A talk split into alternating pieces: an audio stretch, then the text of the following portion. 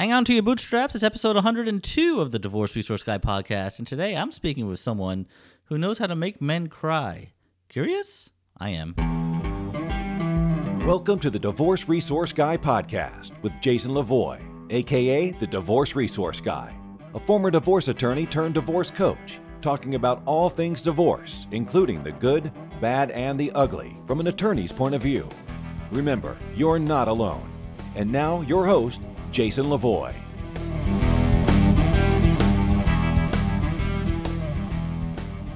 Hello, everybody. Welcome to the one hundred second episode of the Divorce Resource Guy podcast. I'm Jason Lavoie, a k a the Divorce Resource Guy. And today, my guest is somebody who works with both men and women. Um, her name is Leanne Kanzler. She's a psychologist, coach, author, and speaker, business owner, second-time wife, and mother. Anything else, Leanne?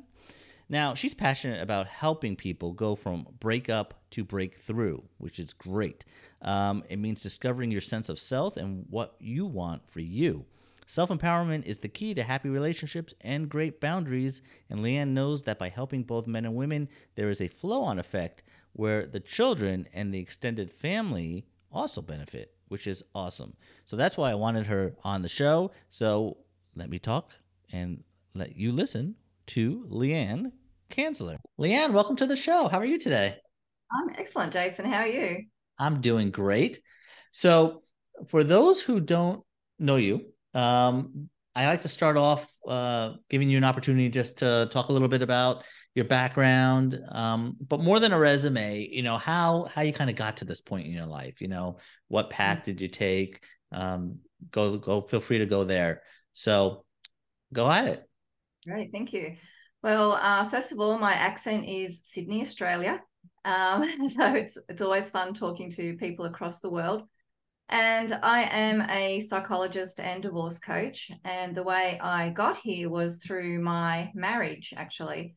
So I uh, met my first husband when I was just seventeen and got married when I was only twenty. He was twenty-two. So we were basically two kids who had no idea how to do relationship. And it became a very controlling relationship where he controlled and I submitted. And uh, it was very toxic. And I really lost my sense of self in that relationship.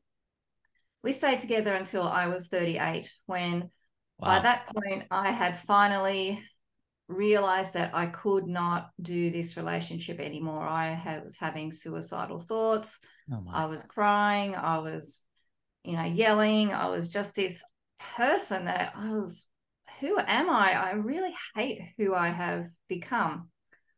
And I actually started uh, my degree when I was thirty. I had a one-year-old son at that point. And he, uh, my husband used to say to me all the time, there's something wrong with you. All of our relationship problems are your fault. When are you going to go and do something about it? And uh, he would never, ever, ever take responsibility for any of his behaviors. That sounds vaguely familiar. Yeah, I think a lot of your listeners will go, yeah, been there, um, unfortunately. So I... I was a little bit in the, not a little bit, I was a lot in the blame game as well. It's all his fault, not my fault. I, I'm perfect. You know, the only reason I'm like I am is because of you, sort of thing. But I went to see a psychologist, and after one session, I came home and I said, I hate my life. That's why I'm so sad. I'm going back to university um, because I, I left uni first year in so I could get married. Okay. Um, yes, and that led me to do psychology. And at the end of that degree, I felt like there was still something missing. And that led me to start doing workshops and personal development and fall into coaching. And um, then I realized that, yeah, I love this mix of coaching and psychology. And I started focusing on divorce coaching because I know what it's like to be in a awful marriage, whether it be a long time or a short time. A toxic, abusive marriage, and I know what it's like to make that very hard decision to get out and then the struggles of life afterwards. And I started focusing on working with men because I know a lot of female coaches only work with women and a lot of men really need help. And then I missed working with women, so I added women to the mix as well. I'm sure they missed you too. Yeah. But but I, I like the fact that you you decided to first focus on men, because uh, more and more recently, I've had other people on my show who also focus and work with men, and because men, I think as a, a group, they they tend to not get so much attention when it comes to divorce, um, or that's what it seems like. It seems like a lot of the experts um, I speak with anyway focus on women. Uh, most of my clients as a divorce coach myself are women, and mm-hmm. but but men, and it's interesting because, you know, it's it's fifty fifty. There, there's usually uh, one side's a man, one side's a woman. Of course, now that's um, you know, becoming more and more less common, um, but just from a traditional point of view. And you know, it, it seems like one side always gets neglected, and and I think that from my experience, it's because men, I guess, as a, they just find it harder to seek out that help. Um, you know, they don't want to seem vulnerable, and um, so they don't want to talk about it as much. But yet, you know, for the people who run men, men groups and, and people who work with men like yourself, um, men want to open up, and, and they want to, and they want that support. Um, so it's interesting to me that, you know, yet they crave it, but yet it's almost hard to find. So I Yeah, agree. Yeah, so talk to me about how you, how do you most commonly work with men uh, when it comes to divorce? Usually one-on-one. Um, so I, I do have a, a program as well, an online program that people do, but I find the men really enjoy the one-on-one stuff because they learn so much. They learn how to open up about their feelings. They learn to actually talk. They are given permission to cry. They can run through what's going on for them and be heard, where women, you know, they do all that with their girlfriends and their therapist and their coach, and they they they talk to anyone and everyone about their stuff, whereas men tend to keep a lot of that to themselves for fear of being judged or criticized or uh, not believed. And uh, I think in the States it's the same as in Australia. A lot of guys aren't believed when it comes to traumatic experiences in their relationship. It's kind of put back on them that, like, oh, must be something the man's done that's made that happen when it comes to abuse. So, you know, men are are abused in relationship as well. Mm. And I think it's really important to acknowledge that, that men are traumatized in relationship as well, and they need that space. And it is a lot harder for men to reach out. I definitely get uh, more female clients, even though I really wanted to focus on men. As soon as I opened up my door to female clients, within like a week, I had a couple of women reach out to me, and it took months for me to get my first male client. Um, and it was fortunately that I had my psychology business as well, so I didn't panic about that, but it was like, mm, this is really interesting. It's really hard to reach out to men and let them know that there's help out there. Um, when you started working with men, did you ever ask them, you know, what were the challenges or obstacles that you felt that, you know, in, in trying to reach out and, and look for somebody like yourself at, for help? Did they ever mm. express that to you? A little bit. You know, some of them, um, she's thinking most of them came through referrals. So one of them, his adult daughter found me, and took her like six months to convince him to come and see me. Um, a few of them have been referred to by um, their solicitor or lawyer, others from a friend of a friend sort of thing. So right. Most guys actually come to me from referrals rather than being sought out, which is really interesting, isn't it? It yes. is it, because there's a, a layer of trust there, I guess, already coming from a referral that, you know, they feel comfortable in, in, approaching you, right? Mm, uh, because yes. somebody else has already kind of opened that door on their behalf. Yeah, and giving them permission to actually say, you know what, I think you would really benefit from this, rather than them actually thinking to themselves, maybe they do think I need help, but they don't know who to go to or how to find someone. So someone else saying, you know what, I know this person, I think they can help you out. Why don't you contact them and have a chat and see if you're a good fit? And and that kind of breaks the ice and, and we talk, and then, you know, that happens. And you probably, I mean, do you find the same thing when it comes to men reaching out to you? I, I do. I, I find that there, you know, there's more um, hesitancy at first um, or skepticism. Yes. Um, and, you know, it's not until after you start engaging them and, you know, they realize, oh, this isn't so bad. And in fact, this is pretty good. you know, getting yes. this, getting this type of help. Um, you know, it's one of those things like coaching. You don't realize how valuable it can be until you really start doing it. Right. I, yeah. It, it's in a way, it's a, it's a hard sell for people because what we deliver are intangibles. Um, we're not really, you know, giving return on investment or, you know, saying, right, your, your portfolio is going to grow ten percent after working with me for six months. No, no, it's, it's like, trust me, this is going to be good for you. I know. Yes. I'm going to help you find yourself and be happy and get through this process. I'm going to support you. And then they're like, okay. Um, and women tend to really go, yes, yes, yes, this is exactly what I need. And men are like, mm, all right, let's, let's give it a go. Right, oh, right. It's like buying a, it's like buying a car or something, and, and you don't trust the the, the salesman.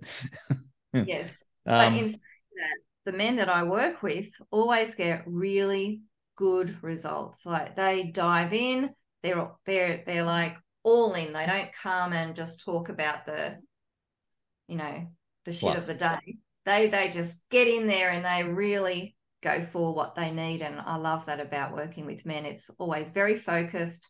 Um, to the point, and they allow themselves to drop down into their emotion with that support. They surprise themselves. You know, I've had many a guy say, oh my God, I've never, I haven't cried since I was six years old. And that was so good. Um, and they were terrified of the whole concept. But once it happens and they release all that emotion, it's like, wow. So let's talk about that. Let's get, let's get into a little of the psychological aspect. I like that. Um, mm-hmm. Because there is a lot of psychology when it comes to coaching. Um, and I feel like we wear, we're, we're two different kind of hats, and I'm not a licensed psychologist, uh, but I play one on T V. But the, how do you get, how do you get men to cry? How do you get anybody to cry? It happens all the time. Um, I think I have a lot of empathy for my clients, and I can often see where they're coming from. And I, I ask the right questions. Really, that's all it's about. It's about really understanding where they're coming from and asking the right questions and going slow. So if a person can connect to their pain, whether it be their childhood pain or the pain in their relationship, and they're actually seen and heard, it opens up the floodgates. It opens up your heart. And it's like, oh my God, wow. This is actually how I feel. This is everything that I have stuffed all the way down to my toes, and I'm never going to look at it. And somebody has given me permission to be brutally honest with myself. And I think that is such a gift. Like as the therapist or coach, I, when that happens, I just feel so um, connected to that person and honored. Honored is the word.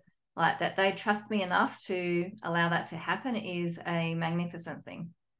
Yeah, no, that is a a, a huge sign of, I guess, comfort, uh, the comfort level somebody has when they are able to express themselves and open up like that in front of you.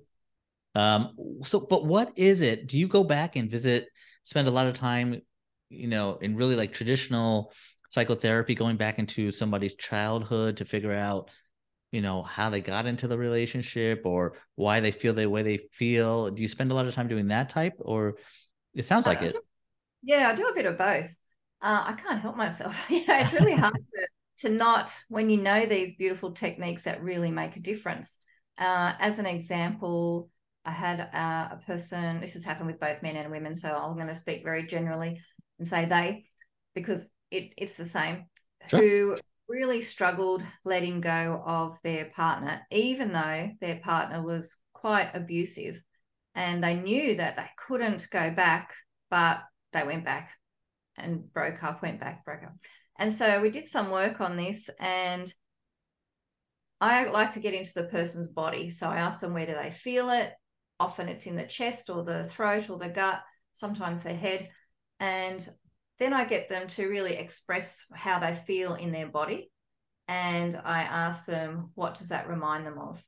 Sometimes it's an adult thing, but usually it's, oh God, I just have this memory of when I was six years old and my dad left, or my mum did this or whatever, and I felt so lonely. And that sense of loneliness and I need to be with someone is triggered from their childhood stuff. And consciously, we don't know that. But when you start to really sit with it and feel into it, it takes you right back to that little child. And then I do a little bit of inner child work where the adult you kind of reparents that little child and comforts them and loves them and tells them that it's not their fault and understands them. And when they finish that process, they're like, oh my God, okay, this is why I have such an unhealthy attachment to my ex-partner. Mm. This is why I feel like I can never be alone, or I can't handle myself. Uh, you know, in my own space, I always want to be with someone, or, or whatever it is. So going back to that root cause creates a huge shift, and I love it. I, yeah, I really no. love it. Uh, it. It's it's great to see the, um, what do you call it? The the not the path, but you know the, the path. But somebody when they first start with you, and then you know the journey that they take emotionally. Um, And then when they, you know, to get to their end goal, hopefully, right, that journey is that arc, right? It's, it's, yes. it's very satisfying as a coach to, to see people do that. I know that's, that's what moves me. So yeah. when you work with somebody as a coach, um, what is your, what is your goal with them? Is, is it, you know, do you define that early on, or is it something that kind of appears, you know, during the process? Uh, I kind of work with them on what their goal is. So sometimes there's a lot of, because I, I'm kind of like an emotional coach, I guess, walking them through their, their issues with their ex-partner or themselves in moving on. But we also do like normal kind of coachy stuff where we look at, well, what do you want in the next twelve months of your life? What are you going to do to get there? What steps are you going to take?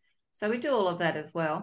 Um, and I look at what's blocking them, what's stopping them from taking those steps now, what support do they need, um, other than me even, do they need to um, get a, a, a solicitor if they haven't already, do they need a financial planner, do they need a naturopath, or do they need to get some medical stuff sorted, um, because often people neglect all those aspects of themselves when they're so distressed.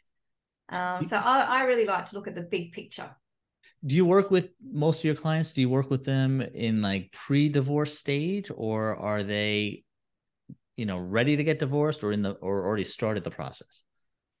A bit of both, actually. Sometimes it's um, just in the separation stage where one of them has left the home. Sometimes they're still in the same home, right? Uh, and they just don't know, don't know what to do. Um, they're afraid of what's going to happen next. Um, they're scared they're going to take back their ex-partner, even though they know they can't, for their own sanity. Uh, I've had some people who have been separated for years, like ten years, one fellow, and he was still very much stuck in the past and could not move on, hadn't dated, hadn't thought about it, was still very angry about what had happened. ten years um, now. Yeah. yeah, very, very, very unwell, because he had just drank and ate himself into this place of stuckness. Mm. Um, and it didn't take long for him to actually start taking action. Like pretty much immediately he was swimming and stopped drinking, and it was like, right, okay, I can do this. I was like, all right, this is awesome. Um, so sometimes you just need someone to really offload to, and someone to really coach you through that stuckness. So yeah. it really varies. Yeah, no, that, that, that's really great. What would, what do you think are some of the biggest obstacles or the most common challenges that you find people that you work with, um, I guess we'll stick with men, you know, face, and, and that you help them work through when it comes to divorce? Mm, for men, one of the biggest things is the children. Mm. Um, they're still, I have to be careful of my wording here. No, just say it. It really bothers me. There's still too many women out there who think they own the children and that they deserve to have the children, and they really disrespect the father in the relationship. And it's so important, and it drives me crazy. Excuse me. Because to a child, the mother and the father is equally important, and a child needs their father. And when women um, tell tell kids and courts, you know, I know there's a lot of people out there who do false accusations so that they can have their children, or they say, well, no, you're not getting fifty percent, or you'll be lucky if you see the kids again, all this sort of stuff. And I know right. men do that as well, right? I know this happens both ways, but more often it happens with men, and men have to fight to see their children. And that is just so wrong, because it damages the children. It actually damages the relationship with the child and the mother, because they can see what's going on when they're a bit older. It damages the father-child relationship, and it absolutely damages the father and his mental health. And I've worked with a lot of men who have been alienated, falsely accused. Um, I had one guy who basically had a number one sort of buzz cut. He purposely grew his hair and took himself off to get drug tested every single week of his own accord, because she was accusing him of using drugs, and that stopped him from seeing his children. Oh my god! Yeah, I, I, when I practice as a, a divorce attorney myself here, um, I would hate it when I saw anybody trying to use the children as a, a weapon. Um, so, you know, and and especially in the domestic violence arena, you know, we have a, very strong laws for domestic violence, um, and for good reason. But when sometimes people use them as a weapon, as opposed to a shield for which they're intended. Um, mm. You know, it could be very damaging, um, um, and, and hard for that parent who's it's being used against to yeah. to dig out of. And so, yeah, I, I, I hated seeing that. It, that's not what that's not what it was intended for. And the children, at the end of the day, are the ones who suffer the most. Oh, for sure. And you know, one of the reasons I chose to work with men was because of uh, the suicide rate in men. And I did a little bit of research, and Three quarters of all suicides pretty much around the world are men. Really? Yeah. So in the States, oh my God, the suicide rate in the States is insane. Um, I know the population is a lot bigger than Australia too, but there's a, a lot of guys that take their own lives in America, something like thirty-eight thousand men a year. That's a lot of people. Yeah. Um, and after a separation, when someone is not allowed to see their children, it's absolutely devastating. And especially when there's no real good reason. So if if the dad is, you know, working and he's he's got no major concerns, I mean, we all have issues, but if there's no reason that you can't see your child, and there's been lies and court and hundreds of thousands of dollars and delay, delay, delay, Um, that can be really devastating to somebody, especially if they're too scared to ask for help, and they think that what's it going to do anyway? Right. You know, I, I'm, I'm glad you brought that up, because that sense of uh, hopelessness, right? Mm-hmm. Everybody who's been through divorce and who's uh, been through the courts in some way, um, mm-hmm. you know, nobody has a good experience really, right? The courts, at least here, I don't know how they are in Australia, but the, the court system here is, is I'll say not perfect. Um, and, and nobody um, enjoys going through that process. It's long, it's expensive, um, yeah. and nothing really good comes out of it. Having uh, another person, whether it's a judge or somebody else, you know, try to make decisions for your life and your children, right? Um, and so, um, that sense, people feel like uh, that have that sense of apathy though about it. Like, well, what's the point of fighting, or what's the point of, uh, you know, doing anything, which is unfortunate and sad, because there's a time and a place to fight. Um, and, and I always tell that to people, you know, usually it's always kind of like a risk uh, benefit analysis at the end, you know, deciding what what's worth fighting for and what's worth not. Um, yeah. But sometimes you got to fight and, and right. And, but, and, and trying to, and seeing that apathy and that hopelessness in somebody, that really hurts me as a coach. Yeah. Yeah. Oh, agreed. And, you know, when I have clients like that, whether it be male or female, I, I kind of use what you just said, that your children are worth fighting for and your children are worth staying alive for. And this is your opportunity now to grow yourself as an individual, whether you're mum or dad, and be the best version of you that you can possibly be, so that when the time comes that your kids get to see you again, you are going to be amazing, and um, they're going to love being with you, rather than this person who is uh, depressed and anxious and drinking and resentful and all of that sort of stuff. And I have seen many times people rebuild their relationship once they started rebuilding themselves. So, you know, they almost put their, their children in a, in a box over here for now, like, okay, right, I know my court's not for six months. I'm not going to be able to speak to my child or see them for six months. So I'm going to put a different hat on and I'm going to work on myself in that time. And that, that creates a very different energy. So when they finally do get to court, it, it actually shifts things. Sure. And they cope with that. And, and that's really good. Th- that's right. Uh, and, you know, a situation like that is a good opportunity to, to show the court, if, if somebody is painting uh, a certain picture of you, to show the court that, and that's not me and that's not accurate at all. Yeah. Yes. Yeah. Yep. Or even, okay, fine. That was me. I admit to that, but it's not me anymore. I've right. learned, I've learned from this, and my children are the most important thing to me. I've done what it takes, and uh, I'm ready, willing, and able to be a parent again. Absolutely. People can change. Uh, and, and so you, you have to show that pattern of, of behavior, right? Absolutely. What, be, before we wrap up here, what would be your one or two biggest tips that you can give uh, to somebody who, you know, is going through a tough time and, you know, maybe is facing divorce or, you know, just got served with papers, um, about how, about what to do and, and, and how to, you know, kind of think about moving forward? What, what would you advise? Mm, so many things. Of course, the first one is always seek support.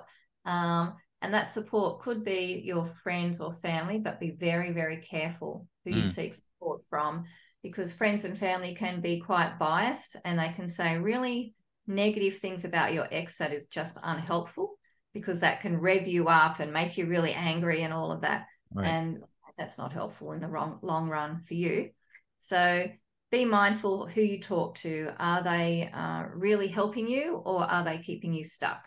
And sometimes it takes a good deal of self-reflection to ask, hmm, are my friends actually helping me? Like, they make me feel good in the moment, but in the long run, is it helpful? Uh, I always say that friends that want to take you out and get you wasted every weekend are not helpful. um, that's also going to keep you stuck. True. And uh, also take some time out for yourself to really reflect on what you actually want in your separation.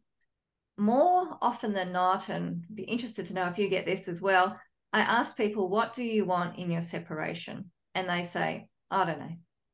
I'm like, yes. Well, you can't go to your lawyer or attorney with, I don't know. It's going to cost you a load of money to figure that out. Yes. So yeah. You know, I'm not going to charge anywhere near what they're going to charge. And your lawyer or attorney is not your counselor or your therapist or your coach. They're going to charge you anywhere in Australia from three hundred dollars to six hundred dollars an hour. Um, and it's not their job. So they don't know how to do that well. They, they're going to be very blunt and to the point. But it's up to you as the client to, to know what you want. So, you know, that's when talking to a, a, a good friend or a, ther- or a therapist or a coach can help you figure that out, so that you are not giving it all away to keep the peace. So many people want to do that. Sure. Or wanting it all because you're so fucking pissed off. Excuse the language. No, um, no, I do swear a lot. Well, it took you only half an hour. I know. I've been holding back. Um, so, yeah, there's somewhere in the middle. Yeah, and, you know, and, and you mentioned friends, good friends and family, and they do play a role, but I always stress, you know, objective professionals. Um, friends and family are not objective, right? They're subjective, and and they're going to be on your side, as they should, if they were yes. good friends and, and family.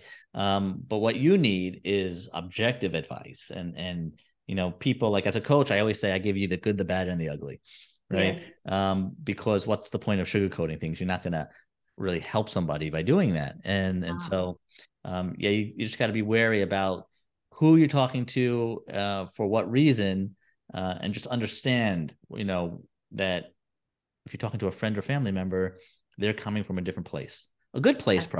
probably, but yeah. right. Maybe not be, uh, the most objective, which is what you need. That's right. If they yeah. challenge you gently, then that's a beautiful thing. If they just agree with you on everything you say, that's not good. no, no, that's that's what we call a yes person, right? We don't need that.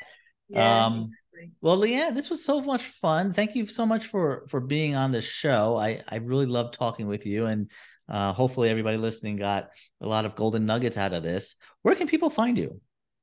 Uh, on my website, so w w w dot leanne kanzler k a n z l e r uh, dot com. Or um, on Instagram, I just started TikTok. Oh, boy. Yeah, it's actually kind of fun. But I do not post a lot, right? I'm not one of these social media people that post every day. I post when I feel like it. I know it's not great, whatever. Um, they can send me an email. Um, so, yeah, which is just leanne at leanne kanzler dot com.